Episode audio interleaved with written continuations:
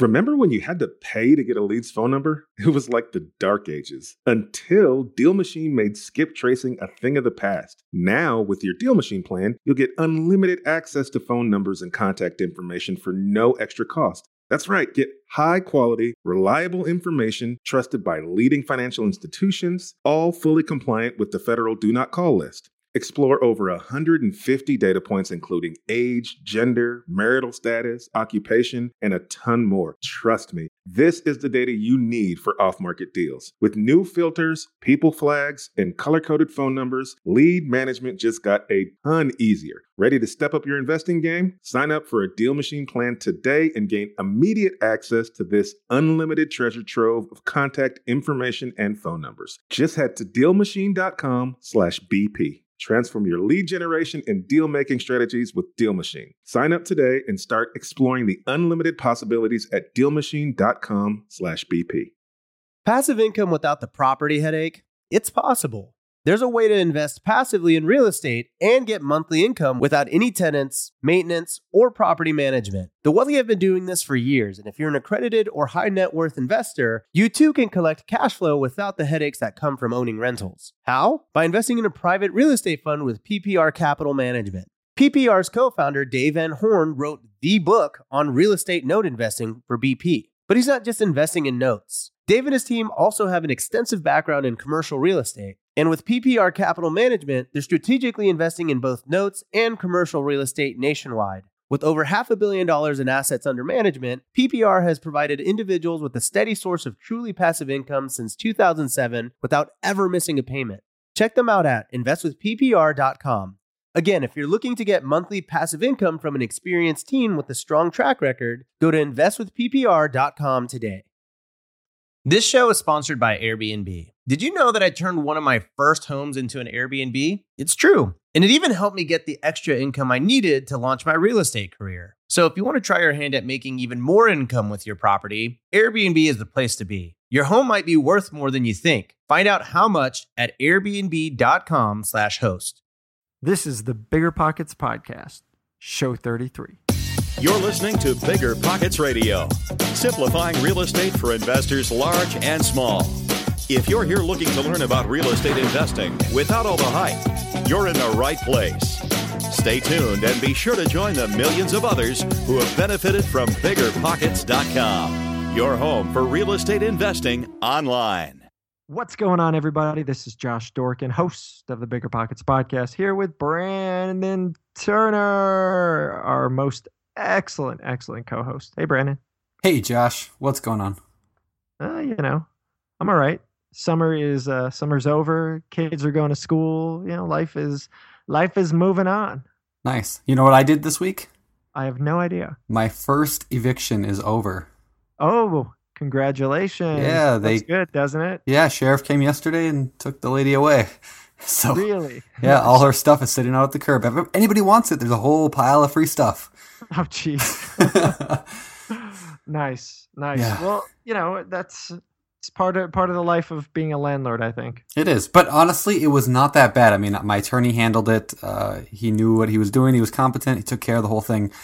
Uh, not a big deal. I mean, it's going to cost me a little bit, bit of money. I don't know how much yet, but uh, yeah, it wasn't too You have, bad. it, you have any feedback on that? Any any uh, any tips you want to give to folks listening who have never evicted and and may be facing one, or just to kind of prep them for a, an impending eviction? Other I- than have a good lawyer. Yeah, that- I mean that is the biggest thing is have a lawyer that does it from the start. I mean, I should learn how to do it, you know, because I'll probably do a lot of them over my career. But uh, I kind of learned while he was doing it. He kind of walked me through what he was doing. But yeah, have a good attorney, and uh, yeah, don't don't break any laws. There you go. That's that's a very good tip because because those self help evictions are a fast way to get yourself on the front page of uh, any and every paper. Yeah, I heard this story one time about a, a couple who wanted their tenant out and they didn't like him at all, so they went underneath into the basement. It was like a multifamily, and they took a chainsaw and they cut all the joists on the floor so that they, when they weren't there, the floor would collapse and the people would uh, suddenly be uh, no longer there. But that's the dumbest thing I've Yeah. ever heard. they're in jail right now. yeah, they are. but yeah, true Nice. story. Yeah.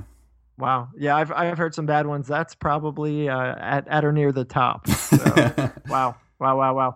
All right, man. Well, let's uh, let's move on to the show. We've got uh, we've got a really cool show ahead, and uh, before we get into it, I'm just gonna run on into our our quick, Quick tip.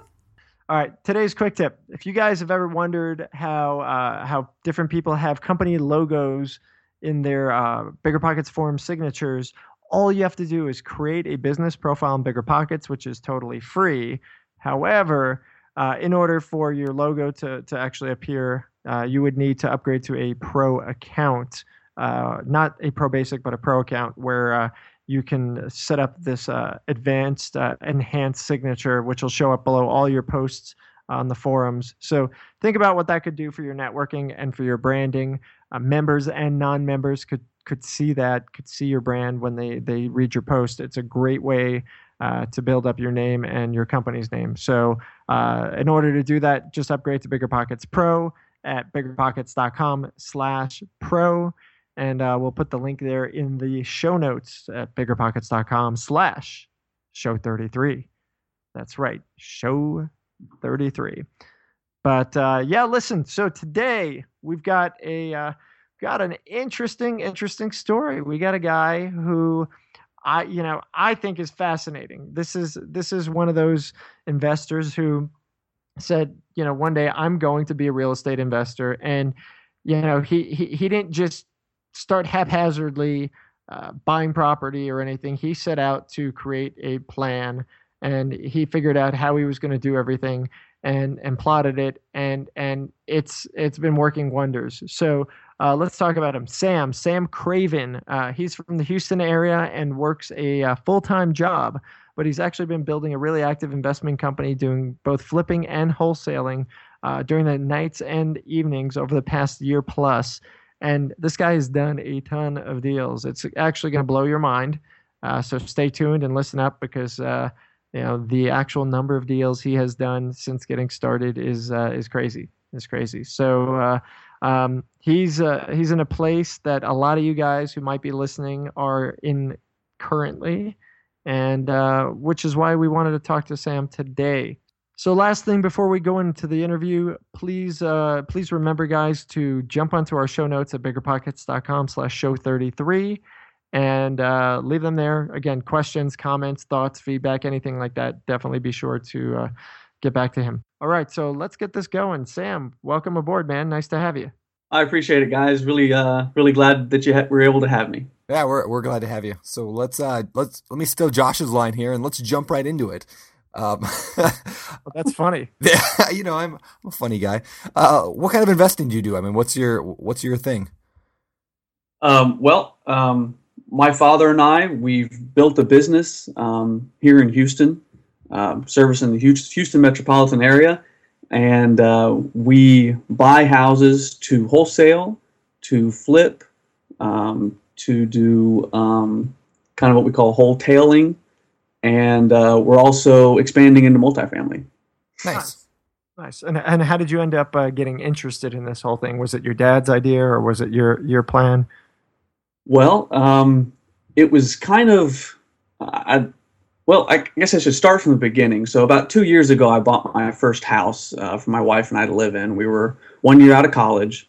We bought a foreclosure in the Woodlands that was, uh, which is just a suburb of Houston. That was essentially a crack house. Um, it had been vacant for a few years. People were squatting in there. You bought a crack house for your wife to live in? Yeah. that's that's awesome. How did she feel about that? she was not happy about it. Oh, okay, just checking. she was not happy about it at all. She likes it now. Yeah. Um, but you know, starting off, she wasn't uh, terribly excited. But gotcha, uh, gotcha. Once she, you know, once she saw what we could turn the house into, she was absolutely on board because it was way more house than we could afford it otherwise. Gotcha. So, gotcha. Um, so, but anyhow, we we purchased the house. Um, kind of realized that hey, you know, we just signed on the dotted line, came into quite a bit of equity because of it, and it was kind of like an aha moment for me, where it's like, well, what if I did this a couple more times? Um, so from there, I was kind of going through some career changes and just studied, studied for about a year. And in that same time, my dad, um, who's now my business partner, was in the process of attempting to purchase uh, a local business, and it just fell through. It just wasn't working. And right about the time that I was ready to start pulling the trigger and start uh, doing some marketing for some wholesaling, I was talking it over with my dad, and we decided to go into business together. Um, and that was July of last year. Okay, so July of 2012, Right. you decided to get into the real estate game. Yep. It's go time. Okay, so to, we're going to come back to that. It's now August 2013. Right. How much real estate have you guys done? Uh, we've purchased $2.4 million of real estate and we've sold 1.5. Nice. Uh, how, how many deals does that work out to? Uh, it's 27 deals. Whoa. So you have done 27 deals in uh, in a little over a year. That's awesome. Correct. Yeah. Wow. Wow. Wow. I- the reality is, is our first six months we did three deals. The rest of those deals have been since January. So you kind of uh, you're the exception to the get rich quick rule. I don't know. It's a lot of work. I'm not sure it's. Yep, yep. That's what that no, and, and that's what I, I I knew knew you would say. I mean, th- Yeah. this is not a hey, you know, set it and forget it, as they say. You you got to bust your chops to make this happen. Definitely so, and and having a business partner, especially um, um, someone like my father, has helped us immensely. I mean, he has a lot of experience on uh, you know building companies and turning around companies, so it's it's been great. Well, how how's that been for you working with family? I know some people say it's terrible, don't do it. Some are okay with it. What are your thoughts? Um, starting off was rough. I mean, you know, we, my father and I, we always had a good relationship, but you know, living with your father and and knowing your father and working with your father are two different things. So it was definitely a learning curve in the beginning, just you know, as with any other partnership. But at the end of the day, I know there's no one else out there that has our in, best interest at heart, uh, like family.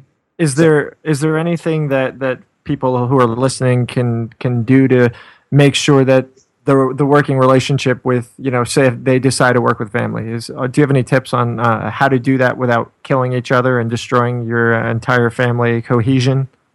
remove emotion is the best thing is the best thing I could say.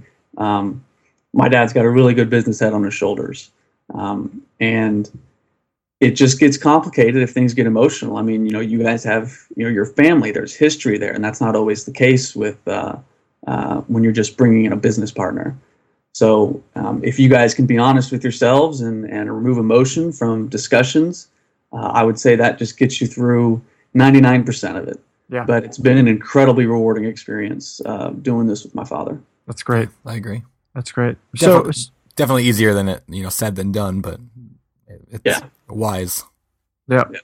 Yep. All right. So how how did you guys uh, actually get going? You know, what what, what was the first deal, and and uh, you know why did you decide to do that? Well- Outside of the crack house, of course. Well, yeah. I, actually, I still live in that crack Oh, is that the crack house we see behind you with the the nice Yes. ceiling fan? I, I don't see any pipes, you know, on the counter. That's no needles, no pipes. We're uh, Good. we're cleaned up now, and actually, I'm moving out here in a couple weeks. We just bought another house uh, Nice. in town, Oh, so this is going to be a rental house now. Awesome. Um, but um, um, what was your question? I so uh, what was the first deal after that? How'd you you know how'd you really start to ramp things up? Okay. Well, so when we decided we wanted to do it, we set a marketing budget, um, and we set some short-term goals for ourselves.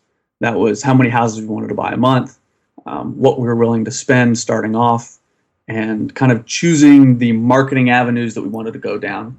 And the first one that we chose was direct mail.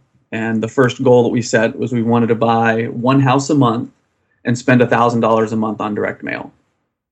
So we started uh, direct mail. First month, nothing was really happening. Second month, nothing was really happening. Um, toward the end of the second month, we got our first real promising call. And it was a call that I've have not heard since. It was one of those ones where someone left a message and they said, I'm a motivated seller. I want to sell fast. Let's get this thing done. I'm willing to take bottom dollar for it. Nice. Like I've that's never happened again and probably never will happen again. Um, but this particular deal, um, it was kind of outside of Houston, um, a little outside of what we know Um, it was a house, pier and beam house, had some pretty bad foundation issues, and it was on six acres. And we weren't exactly sure what to do, but we knew we were getting it for a good price. So what we wound up doing was contacting some local investors in town, seeing if they'd be willing to work with us on this one, and see if we could learn from them. And so we brought in a local investor. They went out with the house with us and looked at it and met with the people. And uh, basically, they put it under contract and agreed to pay us a $2,500 finder's fee. Um, not a home run. We learned a whole heck of a lot, especially for that being our first deal. But, um, you know, if that deal would have come to us three months later, we could have turned that into a $20,000 wholesale deal easy. Um, but definitely don't regret it. Still have a great relationship with the investor that helped us. Uh, still lean on him every now and then. So it was definitely positive. Okay, so, so let me ask you about that because I think a lot of people come out of the gate and they're like, all right, well, I get the concepts. I'm ready to go. I'm going to start putting some money down in marketing. I'll drop a thousand this month, a thousand next month. And all of a sudden somebody calls me and then they are scared to death. Holy That's- cow. What do I do? You know, this guy actually wants to sell the property. I don't have contracts. I don't have paperwork. I don't know where to go. I don't know what to do. You know, what what kind of advice would you give to them? I mean, clearly you met with met up and partnered up with somebody who can help you through that process, right? I mean, would you right. say that that was the best move you could have made, possibly? At that time, absolutely. We made the the best move we could with everything that we knew at the time, and and we knew we didn't know a lot then. Yeah. Um, so really, that's where networking comes in, and going out there and meeting people and picking their brain. Um, I mean that that got us that deal. Otherwise, we wouldn't have had the confidence to go forward with that deal and make any money on it. Okay. Okay. Well, and I think it's important that you you had the deal. I mean, like people right. always say, if you have the deal, the money or the figuring out what to do with it is the easy part. So once yeah. you can get the deal, and I think if people are having struggle or you know, struggling getting uh, going, they probably just don't have the deal yet. So, right. Yeah. yeah. And um, so you let, let, me really quickly jump back on that one again. Sure. So a thousand a month on direct mail. What what was the strategy? So how did you uh, how did you market? Was it yellow letters? Was it uh, you know? And who'd you who'd you market to specifically? It was yellow letters, and we marketed to absentee and high equity owners. Okay. Uh, within, I believe we picked five or six zip codes within Houston to market to. Got it. Got it. Got it. Got it. Nice. Okay. All right. So you get this first deal, you wholesale it, you find the guy, he helps you out. That's awesome. Now what? On to the next one. so uh, continue marketing, continue direct oh, yeah. mailing. Yeah, absolutely. And you know, one thing that we learned, um, a hard lesson early on, is after those first three months, you know, we got um, two deals. We got another deal the following month, and then we changed our marketing. Um, we started um, you know, we chose different zip codes. We chose postcards. You know, we changed our marketing. We changed it too much. We changed it too soon, and the phone stopped ringing. Mm. I mean, it, we were, you know, running around pulling our hair out, wondering what the heck was going on. Um, but after we changed it, we did the same thing we did before. You know, we leaned on the people that we knew that were experts in direct mail. Um, actually, someone who we met through Bigger Pockets. Nice. Uh, got got us on the phone talked us through a couple deals, talked us through how to get our marketing back on track. And by the end of December, actually, I believe in December, we, no, excuse me, November, we purchased our very first whole flip property uh, off of our direct mail. And um, sold that one early January and didn't make a killing on it. I think we only made $23,000, $24,000 on it. You said but, whole flip. That was a that was a flip. That was oh, a whole was a flip. flip. I mean, like that was one where we actually went in and did the renovation. Oh, oh okay. Like a I whole entire flip. Yeah, yeah. yeah. Like, I, I, I, I not was just wholesale. I thought you just invented a whole new concept. no, no, the whole the whole flip. Yeah. yes. I've got a course for nine hundred and ninety-seven dollars on whole flipping. Just call me at josh'swholeflip.com and I'll teach you everything you need to know. Okay. I'm gonna go register that domain now. no, but actually, can you tell us about that flip? I mean, uh, what was the house like? What did you do, and what did you learn in that that flip? So the house was uh, um, awarded to a gentleman in a divorce, and um, took us a long time to negotiate the purchase price on that one. And it was actually pretty interesting because that was he wound up being our first private and private lender. Um, he wound up, you know, we were about five thousand dollars apart on price, and it was a pretty thin deal as it was. We really kind of just wanted to get it just to do it and learn. Um, but my dad wound up negotiating with him. Um, he owner financed the house back to us, so all we had to come up with then was the renovations. So we got our first private lender and our first flip uh, with our very first uh, kind of all-in-one one swipe. So that's cool. Did, well. did he own it free and clear? Did you do like a subject to? He owned it free and clear. Nice. Yeah. Cool. Yeah. Cool. All right. So why why did you decide to suddenly start flipping houses? I mean, you'd been wholesaling, you know, less work. You don't have to worry about contractors and and all all the headaches that come with with doing that. What what was the motivation at that point? Well, that was it, that was all part of the business plan, quite frankly. Okay. Uh, was to put together the marketing strategy to bring us leads, and from those leads, turn that into money somehow. Yeah. Uh, whether that was wholesaling, whether that was um, flipping it didn't matter to us. Um, uh, we knew we could put the processes in place to manage the flips. Um, just needed to learn a little bit more about uh, you know the industry, managing contractors, those kinds of things. So when this property came along where the numbers looked good for a flip, we jumped on it. It was right. we were ready to go. Got it. So you said earlier you got three projects done in the first six months, and then the rest of them have been since then. So I'm wondering, right is that because of you know a lot of a lot of the people we've had on the show, uh, like uh, Sharon Vornholt or Jerry Puckett, have talked about that most of the deals come from later direct mailings, like after they get three, four, five, six mailings. Have you found that to be true as well in your case? Is that why it took so long? Absolutely. Okay. Absolutely. So it, the reason it took so long was two things. We got impatient and didn't let the direct mail work and change things. And then so once we finally changed things three months in, you know, it took three months before we really started getting any good leads off that direct mail. Um, yeah. Yeah. Oh, so so let's let's talk about the process a little bit. And and I know we've we've covered this in previous shows, but I'm I'm just interested. Uh, so you send out your direct mail. You got these postcards. You find somebody to help you make them. You send them out and you put a phone number on there or you link to a website. You know, did, did you do both? Uh, do you do you always go to to send them to the phone? And if you do send them to the phone, are you answering uh, the phone calls? Do you do you pay a company to actually screen it and, and have an answering service, or do you just send it to a voicemail like a Google Voice? So what we did um, once we realized what our mistake was, um, kind of third quarter or fourth quarter last year, we really ramped up our marketing um, to the point where um, late last year we were spending about four thousand dollars a month on direct mail because we wanted to be fully invested in it. We wanted to start 2013 off right.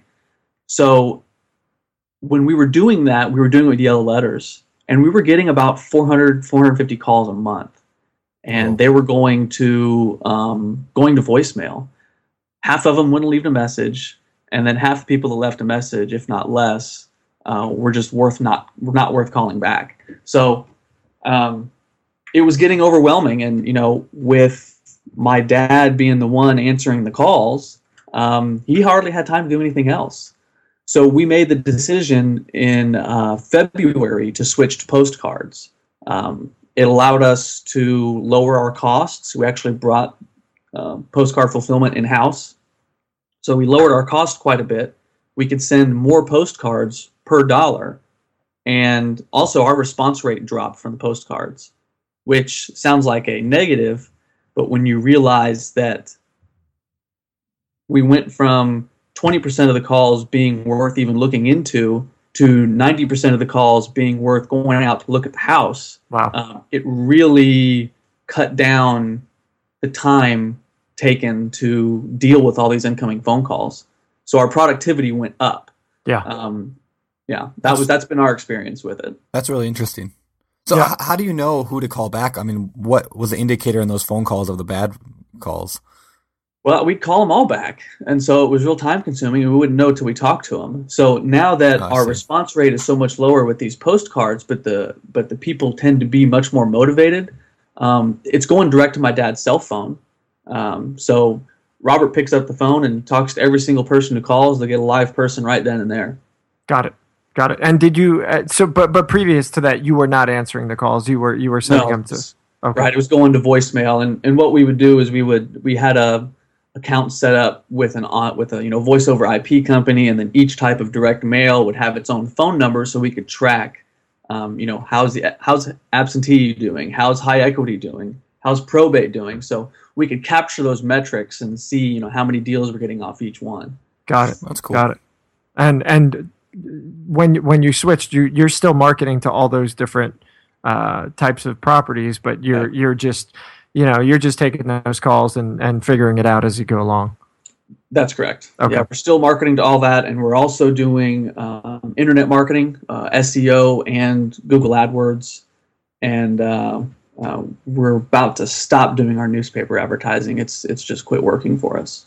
Got it. So let, let's talk real quick about the Google AdWords. That's something that interests me a lot. Like, how is that working for you? Getting a good return? Absolutely. Is that- Absolutely. Yeah. And, you know, when we have a website and, uh, you know, when I paid the gentleman to build it, he did some basic SEO, but it's not, it's not great. It's like 50% there. So if you search for any, any of the keywords that I've paid to show up for with Google AdWords, our website doesn't show up. Um, so as far as, you know, when I started experimenting with AdWords, you know, we were immediately showing up in Google, which is just, it's it's worth it. Um, we were getting good leads. A couple of our big big flips have come from AdWords, and so recently we're going to continue spending about a thousand dollars a month on Google AdWords, um, but we're kind of we're also going to be spending money on SEO. Um, the website's in the process of being redone currently, and the SEO is going to go full bore here probably by the end of this month. Do you, So do you have any tips on on the uh, the AdWords stuff? Uh, you know, I, I'm sure you don't want to give away all your secrets uh, in terms of like you know what exactly you're putting on there, but would you be willing to share some of it at all? I can share that it's an incredibly frustrating experience if you're not familiar with Google AdWords because the the first month we did it, you know, I was spending fifteen hundred dollars and we got almost no leads, but we were getting, you know, ten thousand clicks, Yeah. um, and it's just. I, the best advice I can give, since I'm not very good at it, is to hire a professional. yeah. Yeah. Well, and Google AdWords is really easy to suddenly lose, like you said, fifteen hundred bucks. And uh, yes, it is. I, I had a campaign going years ago, like for some, I don't remember what I was doing. I was trying to advertise for uh, some house I was selling or something. Anyway, I forgot to set like a daily limit or something like that, and I spent three hundred dollars like overnight on something I was doing. That might have been Facebook advertising. I don't remember. Anyway, I spent like three hundred dollars overnight with, for nothing. Like I got no leads out of it. And uh, yeah, I can definitely sympathize with that. We we blew a lot of money the first couple months, and um, as I learned a little bit, um, it got better and better, and we're doing pretty good now. We've got at least, you know, we're buying about one house every two months off of Google AdWords, and every house that we get off AdWords uh, pays for itself 10, 20 times over. So that's cool. There you go. it's definitely worth it.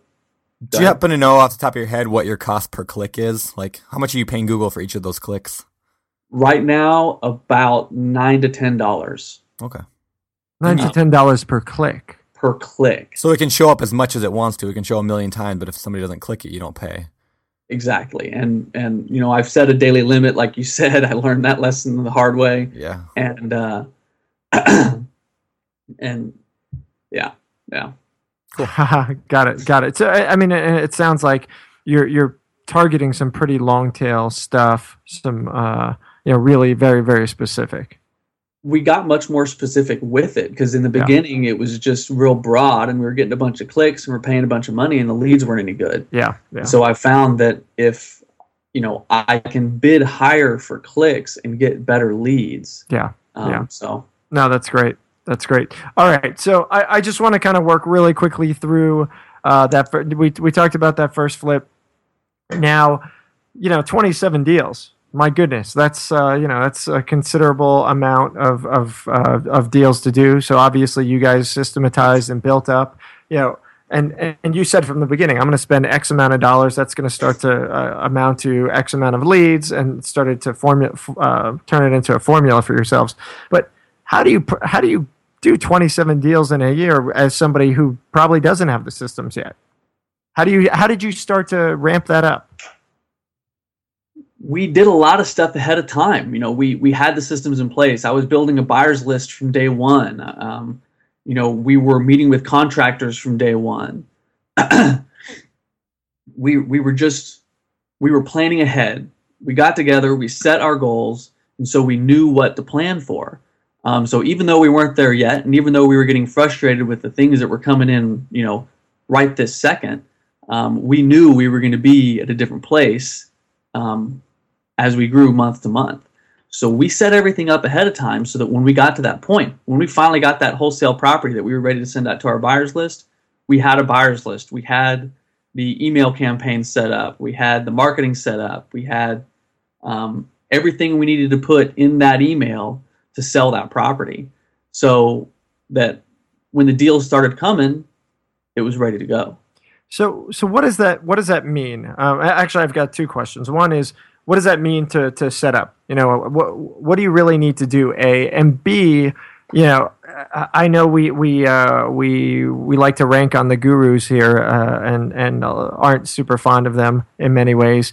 Uh, but you know, these guys are saying you can you can be a real estate investor and and do it without having any cash. You don't need any money to be an investor. You can just jump in and start doing it.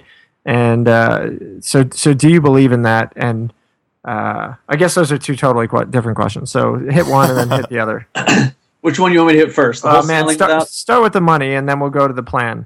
Okay. Um, as far as wholesaling without any money, if you find a property on the MLS, you can wholesale it and it take very little money out of your own pocket. You know, you can find your buyers on Craigslist, which is free, and um, you can find your sellers on the MLS, which is usually free to get on um, in certain areas. But the reality is, is you're not going to find great properties on the MLS. You're going to have to spend some money to do some marketing. Um, we've secured properties for as little as ten dollars in a contract, but we probably spent, you know, if you look at it over the course of a few months, we probably spent five hundred or thousand dollars to get that house. So while it's much easier to wholesale with a much smaller budget, it definitely requires some money and some proper planning to do it. Yeah. So okay, and so you you you did talk about planning, and how does one do that? Right? How do I say, hey, I want to I want to I want to ramp up this business. I want 30 deals in the next, you know, year and a half and I'm willing to put the money down to do it. I'm going to spend the money in the marketing and the infrastructure. But how, how do you how do you plan for that and how you know what did, what did that plan look like to you? Uh, well, you know, I think yeah, I think the most important thing are setting goals. Um, you know, we have five year five year goals, we have three year goals, we have one year goals, we have six month goals, and we have next week goals. So your five year goal is going to dictate when you back it all out what your one week goal is going to be. I mean, how are you going to get? You know, you keep the end in mind. So our goal has been to build a single family flipping business that buys 10 houses a month. Um, that's what we want to do. We also want to have a business that buys distressed uh, apartments and multifamily. So we start with the end in mind. We know, okay, so if we want to be buying 10 houses a month, how much do we need to spend on marketing? Well, okay, so we don't have that much marketing right now. So how much can we spend on marketing right now and how many deals will that get us? So we put the systems in place to where we can track all that stuff, see how we're doing, see what our return on investment is on our marketing, and adjust. Because what our goal was in the beginning is going to change. It changes consistently. But as long as you have the reporting and the systems and the personnel in place to track that stuff, um, it becomes much easier um, to hit those goals and to grow at the rate that we want to grow. Yeah, no, I, I think that's awesome. I, I, I, I compare it kind of to a plane. Like when a plane takes off from, let's say, you know, New York to LA, it, uh, it doesn't always shoot straight. I think actually Glenn Schworm said the exact same thing in, in a comment today on a blog post. He said like when a plane go, takes off, you know, it's constantly altering direction. I mean, the goal is kind of the same, but it, right. it's constantly changing uh, a yeah. little bit just to, to match with whatever the world's doing and whatever things are doing. So, um, yeah, I think that's awesome. And I mean, another part of that I think is people everyone listening right now is doing exactly what I think people should do is that's just getting involved in the conversations. Like just by hearing us talk about what your plan is, that helps other people figure out what their plan should be, especially if they want to get into wholesaling or flipping. Yeah, and I did a lot of that starting off, reading, listening to podcasts. I spent a lot of time on Bigger Pockets. I mean, Where? biggerpockets.com. That's a cool site. I, I like that place. Yeah. I like Spent a lot of place, time on Bigger Pockets, uh, learning, asking questions, being the newbie. Um, and it's just been an incredible resource. Just suck up as much information as you can so that when you're ready to pull the trigger and do something, you've got the confidence to do it. Yeah. No, that's awesome. Um, well, cool. Let's let's move on a little bit. Uh, I'm wondering what kind of properties you're looking for, and whether you're fl- wholesaling or flipping. What are you What are you looking for? So when it comes to wholesaling, um, our whole business model is kind of.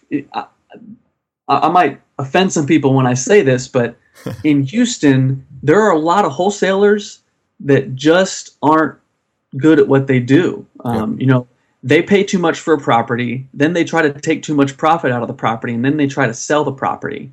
And they do that by not being honest about what the repairs are to get the house rent ready or flip ready, and not being honest about the ARV, knowing that some people don't have access to the MLS to pull proper comps ARV is. after repair value. Sorry about that. That's okay. Um, this isn't a quiz. We're just, you know, helping Yeah. those people who don't know. Yeah.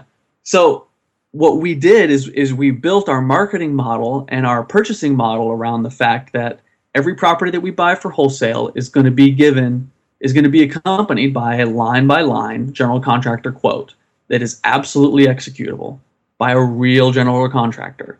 And our ARVs are going to be conservative. Our after repair value is going to be conservative. Our rents are going to be conservative and be real.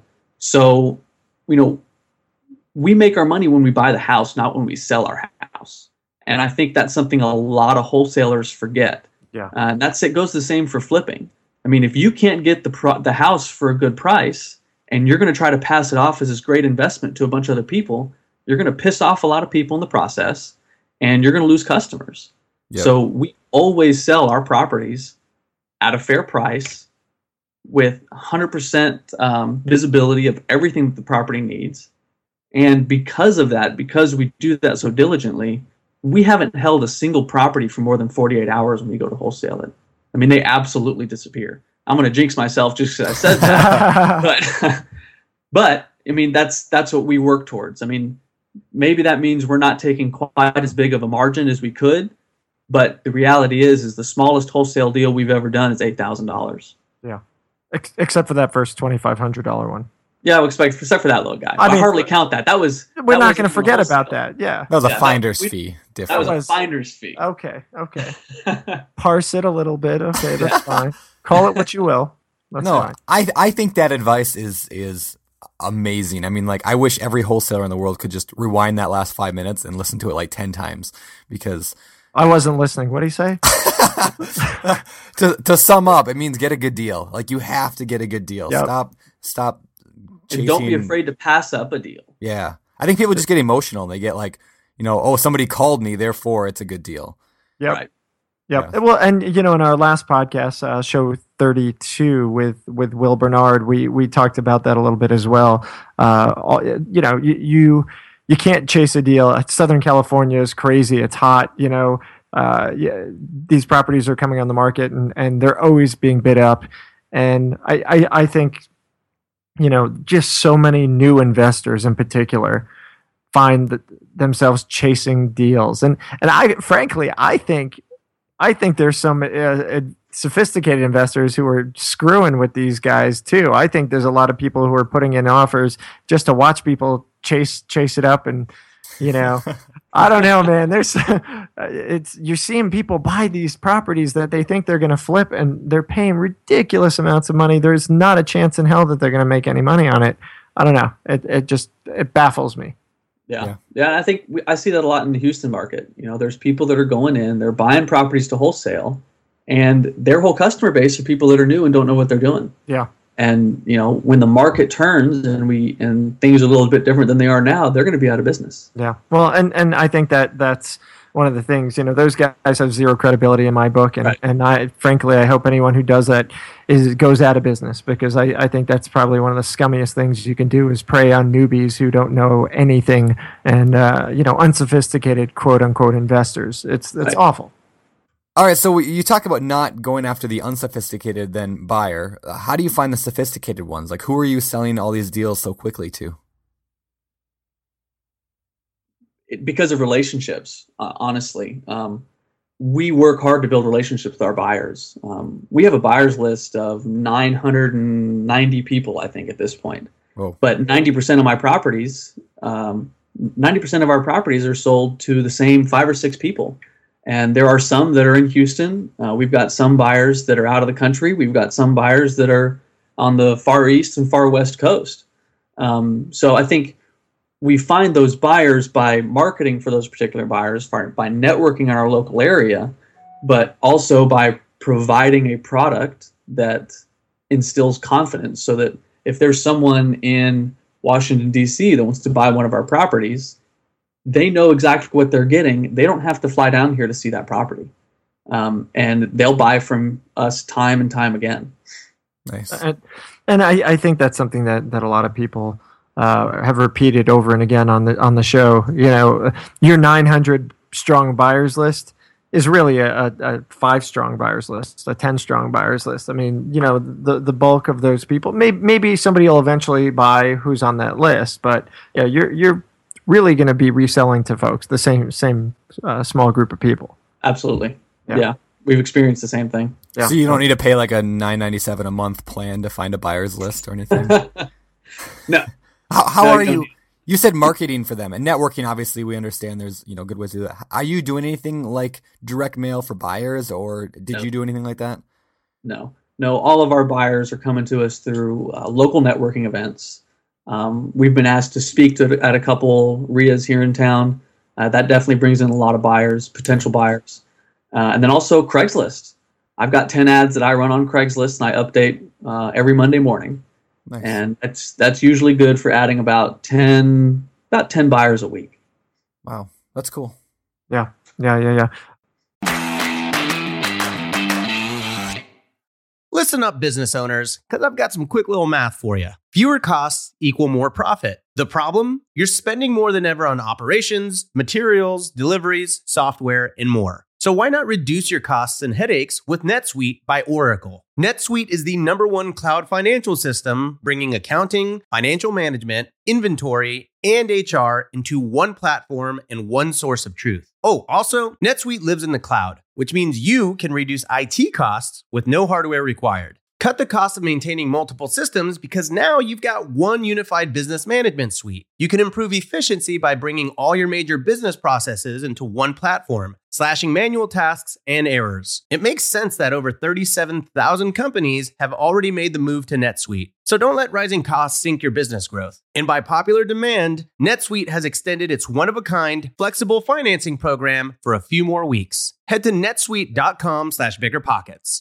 netsuite.com slash biggerpockets. netsuite.com slash biggerpockets. Take a second and imagine this. Immediate cash flow, above average rent, built-in equity, and a foolproof exit plan. No, it's not 2012 again. This is just what it's like to invest with Integra Development Group. They've simplified the real estate investing process so everyone can invest. With their new construction single family rent to own homes, you'll get aggressively priced, brand new properties that have tenants in place now in one of the fastest growing states in America, Florida. Here's how IDG's rent to own strategy works. You get exclusive access to inventory with aggressive pricing thanks to IDG's builder partner relationships. Then invest and collect immediate cash flow with tenants already in place at or very close to closing. With the demand for new builds, your tenants pay above market rent so you rake in more cash flow. And you'll get built in equity and appreciation with an already agreed to purchase price at year three, helping the tenants become homeowners while you build wealth. That's investing simplified. So secure your next investment property today with Integra Development Group at IntegraDG.com. That's IntegraDG.com to start investing today.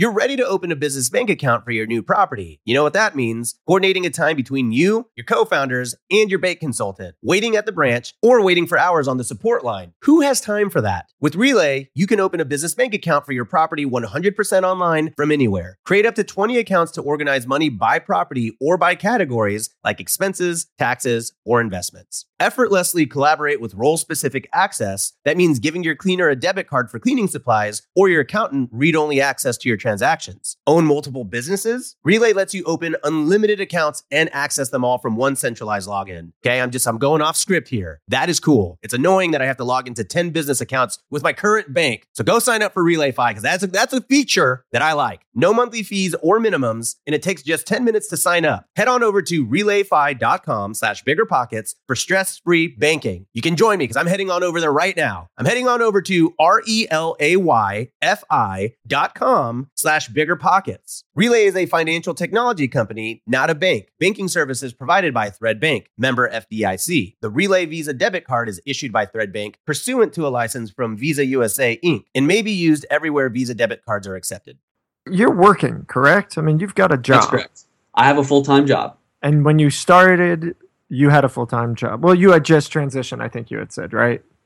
Um, I'd been with yes, yeah, yeah, okay, and and so you know th- that's that's pretty impressive. You know, I, I think a lot of people think, hey, I can't do this while I work. I mean, I you know I've got to got to focus on my job, and how am I going to find the time? Obviously, it's it's night and weekends, right? I mean, you Right. you get and and in your case, obviously having a partner who's available potentially um, frees up a lot of your kind of during the daytime, right? right. Having the partner is huge because he's in the business full time. Yeah. So if he needs to run out and manage a project, he's there. If he needs to go meet with a seller, he's there. Yeah. I can answer the phone during the day um, and manage some of the back office stuff. But I take care of all of those things, you know, after five o'clock um, or on the weekends. So it's been it's been a long 13 months of of uh, lots of long hours and lots of uh, working weekends. do, do you have any tips for, for folks who are working a job on, on how to get started or, or, or is it pretty much everything we've covered already? You guys have done a pretty good job of covering it in, in some of the previous podcasts. I would say that uh, having a partner that you can trust is definitely spoiling, um, but also being willing to just work and work hard. Um, you know, five o'clock when you get home from your job, to sit down and you know start cruising the MLS or start uh, contacting marketing companies to start handling your direct mail. Um, you got to put in the effort to do it, but you know, there's a lot of tools out there to make it to where you can take some of the burden off of you. Um, companies that will handle all of your fulfillment, companies that will handle answering all the calls and just sending you the leads. Um, so there's definitely a way to do it. All that stuff takes a little bit extra cash, um, but it's it's definitely doable. Nice. Nice. Cool. Well, um, let, us talk real quick about financing uh, your flips. How are how are you doing that? We have private lenders that we work with, Okay. And how'd you find these people? networking in town, um, There you go. uh, the local REIA clubs. Um, so, so I can't, you know, you don't just put ads up and say, Hey, Oh no no I no. need I, a private lender. No, I, I see people doing that, and it's it's really really scary. I mean, you're breaking all kinds of laws by saying, you know, we're looking for a private lender for this project, and we'll pay 14 percent. Um, you just can't do that. Um, we believed from the very beginning that in order to raise the money for our project, we couldn't just find the project and then raise the money. We need to have those relationships in place. And uh, with all of our different private lenders, it's been a long-term relationship. I mean, um, it takes time to build up that trust for someone to hand over a quarter million dollars to you. So we take Yeah. that we take that relationship very seriously. Yeah. Uh, we protect our investors. We have all the systems in place to protect them. Um, they understand every facet of our business, and if they want to come onto our work sites, we let them on. If they want to understand our books, we show them our books. Yeah. So, Transparency. yep. Okay. So how do you hook the first one? I mean, you know, Yeah, it's kind of What- that chicken and the egg thing again. It, it- Yeah. Yeah. What comes first? yeah. So It's is tough. it a Well, deal? I mean, was it, how did it work out? I told you, you know, our first lender was basically the homeowner on our first flip. That's right. Uh, With him, he just had to have confidence in us and our ability to do the job. And And uh, when we finished that job, he was upset because he knew the paychecks were going to start stop coming. uh, but you know, landing the first one was a lot of conversations. I believe um, conversations over three months in order to get, you know, the lender comfortable with who we are, and then of course us comfortable with the lender and how they lend and and what their terms are. Um, it's a long process, and understanding relationships and and how to build relationships and how to keep your partners because they are essentially partners in our business. I mean, Yeah. their success is dependent on our success, and our success is dependent on their success. Is So- is there like a standard set of terms that you guys usually use, or does that really vary between lenders? It varies between lenders. Okay, Yeah. got it, got it. Um, no, that's great. Yeah, that's. I think it's one of the challenges that that uh, most investors come to is, hey, I, I've done a couple wholesales, or or I used hard money. Now I'm I'm ready to ramp up, and I need I need private money. I don't want to pay the hard money rates. What do I do? And how do I start doing it? So, so good good advice. Good advice. Um, okay, so how do you adjust when things don't go according to plan? Uh, I, and I'm I'm sure your business over 27 deals hasn't been perfect. I'm sure things have gone wrong. Yes. Uh, what do you do? How do you get through it? the best thing I could say is have good people around you. You know, it's tough to have a plan in place for every little thing that'll go wrong, um, but just stay calm, focus on the end goal, and have some good advisors. Have some good people around you that you can go and approach and say, "Hey, I'm in way over my head, or I made this mistake. Uh, you know, what would you do?" Um, and when something goes wrong, we wind up calling quite a few people and and uh, getting advice. Yeah. Uh, usually, the last people we call are the attorneys because they charge, and Yeah. and uh, that is what it is. But um, you know, there's a wealth of knowledge out there if you're if you're able to go and network with some people. And you can find answers on a place like, say, biggerpockets.com, for example. Exactly. Yes. Exactly. So I, there's actually been quite a few times uh, when we were running into our issues with um, our marketing. You know, there three months in, uh, I went to Bigger Pockets. I started a thread, and um, someone on there, uh, Michael Quarles, actually reached out, and uh, he coached us through it, and and got us headed down the right road. That's great. So That's great. You know what I what I do to plan for for things like that when things go wrong. I, I actually had these these plexiglass windows installed in my house, so when I take my laptop and chuck it against the window, it doesn't go flying outside. but what about the laptop? Oh, you know, just buy another one. Okay. yeah, no, that's it's it's good advice. I mean, it's you know, investing can be frustrating, and and clearly, uh, things aren't always going to go right. No, definitely not. Yeah. Definitely not. That's kind of what keeps things interesting, actually. If everything went right all the time, it, it uh, probably wouldn't be nearly as fun. Yeah, right on. All right, well let's let's you know before we start getting into our our uh, you know fire rounds and and other fancy things, uh, rumor has it that you are uh, you're trying to pick up a a fairly fancy property. You're trying to pick up, I think it's like a seven thousand six hundred and forty two unit property. Is that is that what it is? Well, I'm not. I'm not sure fancy would be the word to use it. it's a uh, 319 unit apartment complex Okay, um, that's come to us through uh, relationships that we've started to build with brokers as we've pushed to build our multifamily business. Um, this is a property that we've uh, partnered with on someone locally who has about uh, $8 million and uh, I think it's like 450 doors or so uh, under management of apartments. and this has been a property we've been negotiating on for the last 60 to 90 days. And uh, just recently, earlier this week, um, got word that uh, things are moving forward on it. That's great. So this particular property, though, like I said, it's not exactly fancy. It's 319 units. It's 20% occupied, Whoa. and it uh, all the buildings need roofs. 80% of the units need AC units, and uh, it all needs quite a bit of work. But there's a uh, huge potential for upside. Wow, wow. So finding finding a twenty percent occupied building has got to be a diamond in the rough. I'm I'm sure your your cost uh, per door is, is pretty good, or at least uh, you haven't closed, so you're will be pretty good uh, when it's all said and done because it's going to require right. a lot of a lot of money to fix this place up. Right. So our acquisition cost per door is incredibly low, um, and uh, we feel we already have an estimate for getting all the renovations done uh, inside and out. So we feel pretty confident this is going to be a heck of a deal. Um, we're in the process now of raising the three to three and a half million dollars that we're going to need to move forward on this, and uh, so we're pretty excited. That's great. That's great. So, how how did you transition? Right. I know. I well, I know the answer. You had a plan, but but what you know what really made you go, hey, I'm flipping houses. All of a sudden, I'm going to buy a 319 unit building to rehab. That's a, it's a big jump. You said it yourself. It's all part of the plan, right? So we knew we wanted to do apartments.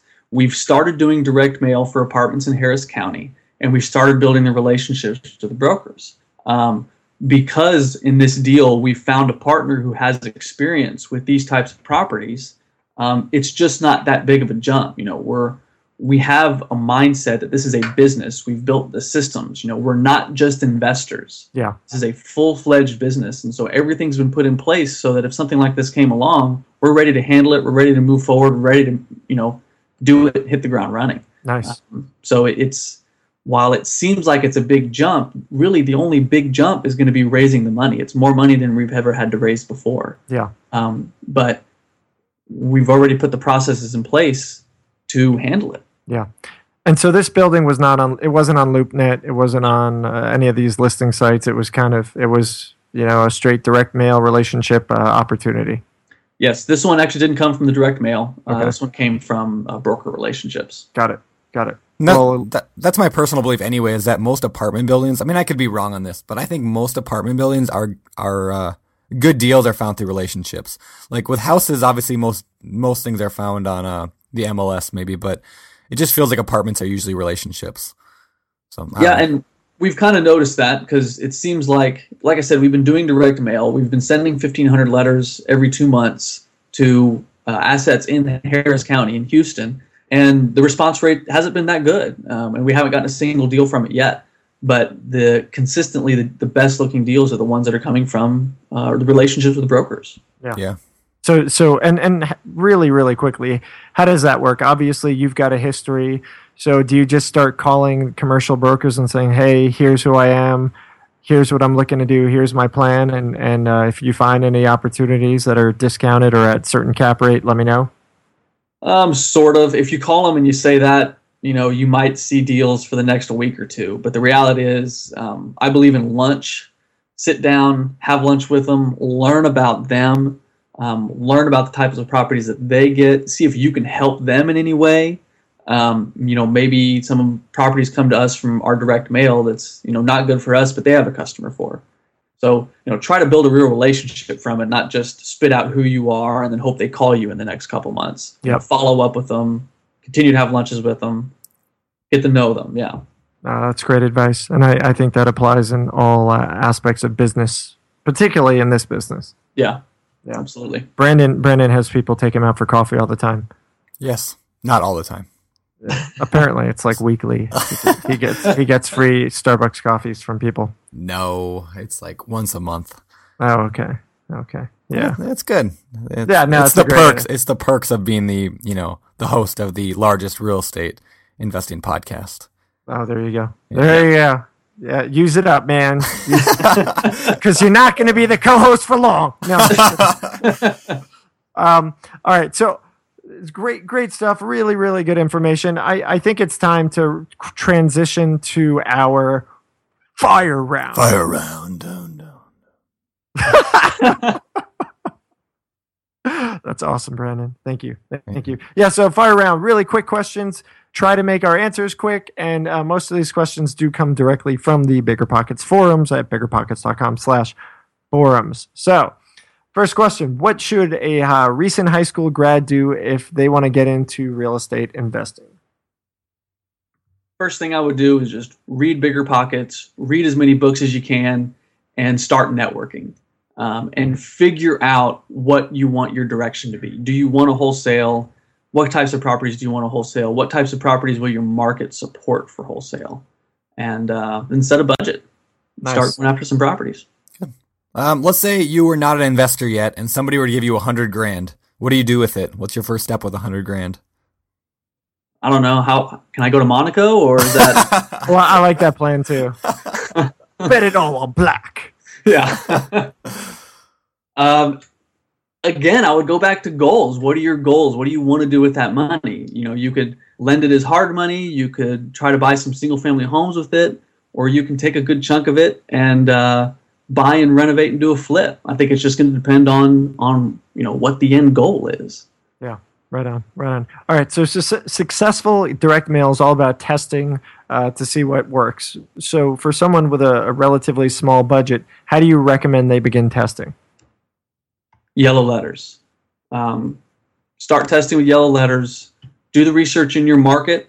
Figure out, you know, what your median home price is. Figure out what zip codes a lot of those houses are in, and start targeting them. Um, yeah, and measure. You know, measure how many people call. Measure how many deals you get. How many letters you send.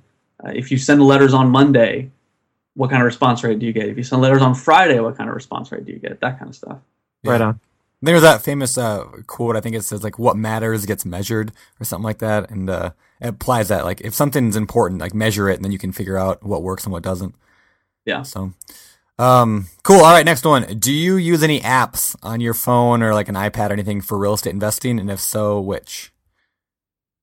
Do I use any apps? Yeah. Is there probably, anything?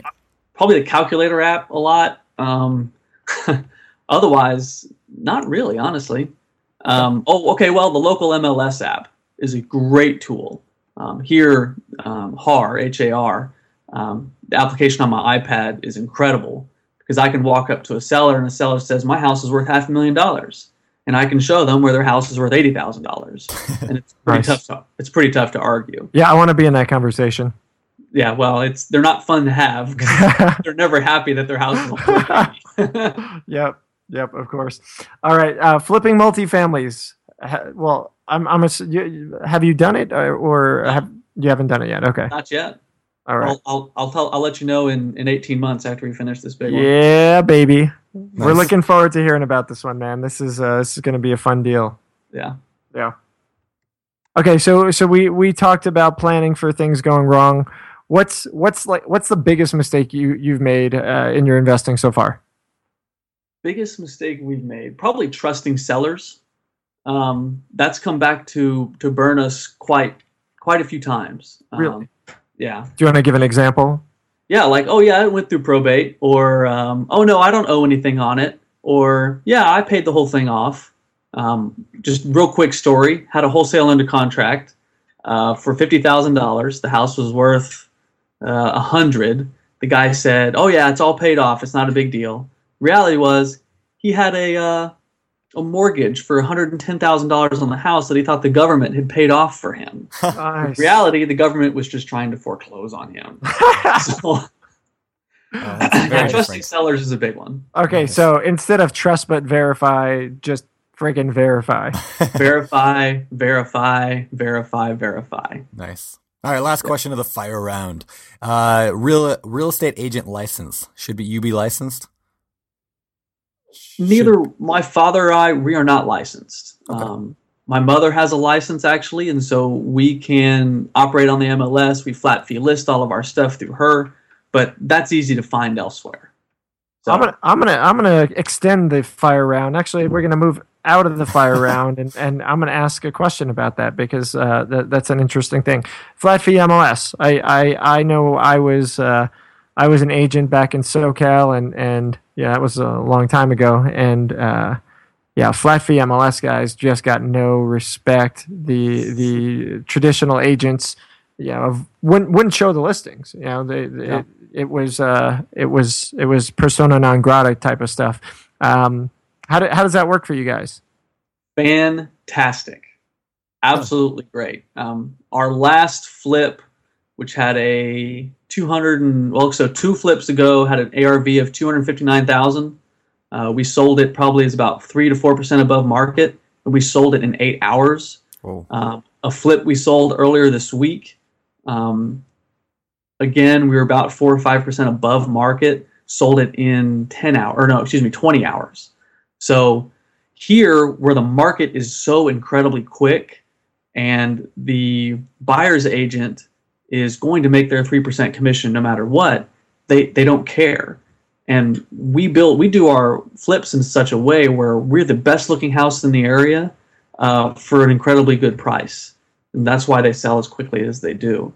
So really haven't run into that issue at all. Now, if the market changes, we may, and we're more than happy to pay it. But right now, it's just not necessary. Gotcha, gotcha. Cool. All right. Well, let's uh let's move on to our famous, famous fool. Really? Am I doing the show with a little girl or Sasquatch? Come on, Sasquatch, let's do it. Famous Four. How do I take him seriously? You don't. No, no, not at all. All right.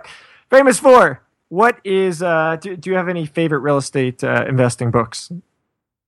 Um, Gary Keller's book, Millionaire Real Estate Investor, is really good. Yep. I enjoyed that one. Okay, right on. Uh, how about business books? The E Myth. Good. Um, and I, I forget who wrote that one actually, but um, Michael Michael Gerber, I think his name is. Yes. Yeah. Yep. The E Myth I thought was incredible. Me nice. too. Nice. Yes, you talk about it almost every show. it, it's that good. People need to read it. There you People go. need to read it. Absolutely. There you go. There you go. And and and what what about what about hobbies? Uh, are are I see I see in a picture behind you a, a tire of a racing car. Are you a, a car racing guy or? Yes, I am. So all through college, uh, I worked as a professional mechanic on Ferrari Challenge and Star Mazda race teams, and that was really my first passion. Um, also through college, I raced professionally and you know raced for Formula SAE. Or excuse me, not prof- actually, I didn't race professionally. I raced kind of amateur. Um, but yeah, that's absolutely my first uh, first passion is racing. Second is uh, travel, and you know my wife and I just got back from a two week long uh, camping trip all through the Southwest Nice. actually, and uh, based out based off of our uh, truck. So that was a lot of fun. We really enjoy travel. Wow, that's great. That's great. Cool. All right. Final question. What do you believe sets apart the investors who succeed from those who do not? Planning and execution, um, and confidence in that execution. So there's a lot of investors who do onesie twosies, and then there are investors who build the big business. Um, we hope to be the investor that builds the big business. I mean, we've done, like I said, uh, you know, over two million this year. Next year we want to be at four, and then the year after that we want to be at eight, and that's just our single-family homes. Um, that doesn't count what we want to do with commercial and everything else. So I think having the plan, having the vision, and having the wherewithal, or at least the people around you to coach you towards that end goal, is uh, is pretty important.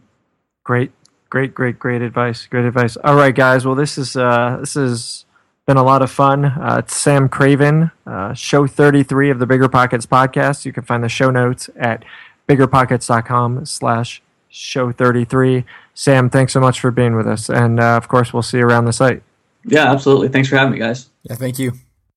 All right, guys, that was Sam Craven with some awesome, awesome stuff. I thought the interview was fantastic. I, I, uh, I think Sam might have done more deals in his uh, first year than most of us have, have done thus far. What do you think, Brandon? Yeah, I, I'm pretty sure he's done more than me. And hey, also real quick, uh, if people want to uh, reach out to Sam, they should definitely check out his website at uh, www.sennahomes, S-E-N-N-A homes.com. Uh, but yeah, I just realized we didn't say it during the podcast. So uh, yeah, sennahomes.com. And he's also on Bigger Pockets, of course. Yeah. Yeah, it's awesome. That's awesome. Well, congrats to, to him and his success, and and obviously we want more of you guys to be successful, just like Sam. So keep listening to these shows. Make sure you're paying attention and interacting and asking questions. Jump on these show notes at biggerpockets.com slash show 33 and uh, let Sam know what's going on. Hit him up with questions. Um, you know, tell him what you think. Uh, otherwise, of course, uh, you want to be interacting on bigger pockets like Sam did, and uh, you know it's it's just an incredible place to learn. We've got these free podcasts. We've got thousands and thousands of really high level forum, uh, well, blog posts, and hundreds and hundreds of thousands of forum discussions. The site is incredible. The content is insane, and guess what? It's all free. Woohoo! That's right. Now we do have paid memberships, as we talked about in the quick tip. But what what'd you say? Good job. Yep, yep. So we've got uh, we got these paid accounts, and and you know, they they've got a lot of value. You should check them out. If there's any interest, go to biggerpockets.com/pro, and you can find out all the benefits of upgrading. Uh, that's pretty much it. Remember to follow us on our networks: Facebook, Twitter, G Plus. We're everywhere. Make sure to interact with us on on our various social networks outside of the one and only Bigger Pockets. And uh, definitely, definitely, definitely also make sure I'm actually forgetting what I was supposed to say, which is why I'm trying to extend it out here. Hold on, it's going to come to me. Brandon, say something so I could come up with what I was going to say because I can't think and talk at the same time. By the light of the silvery moon, I don't remember the rest of the words. I keep going. That's all I got.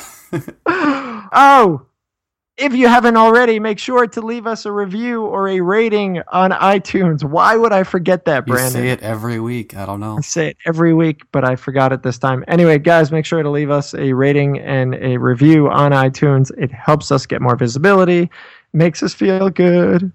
All right. Well, for bigger pockets, this is. is this thing still on? this is Josh Dorkin signing off.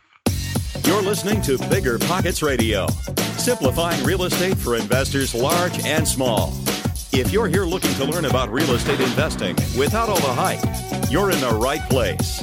You're to join the millions of others who have benefited from biggerpockets.com, your home for real estate investing online. The market is changing, and finding your way can be tricky. Rates shift, headlines whirl, but your goal hasn't changed. You want financial freedom, and the best investors know it's not about timing the market, it's about time in the market. If you're ready to get into the real estate investing game or take your game to the next level, finding an investor friendly agent is your next step. With BiggerPockets Agent Finder, you can find the right agent in minutes. Just head to biggerpockets.com slash deals and enter a few details about what and where you want to buy, and bam! Instantly match with an investor friendly agent who fits the bill. These local market experts can help you navigate the neighborhoods, analyze the numbers, and take action with confidence once and for all. This free resource is only available at biggerpockets.com slash deals. Get an agent, get the deal, and get closer to financial freedom at biggerpockets.com slash deals. That's biggerpockets.com slash deals to find your investor friendly agent today. The content of this podcast is for informational purposes only. Past performance is not indicative of future results, and all host and participant opinions are their own. Investment in any asset, real estate included, involves risk. Use your best judgment and consult with qualified advisors before investing. Only risk capital you can afford to lose. Bigger Pockets LLC disclaims all liability for direct, indirect, consequential, or other damages arising from reliance upon information presented in this podcast.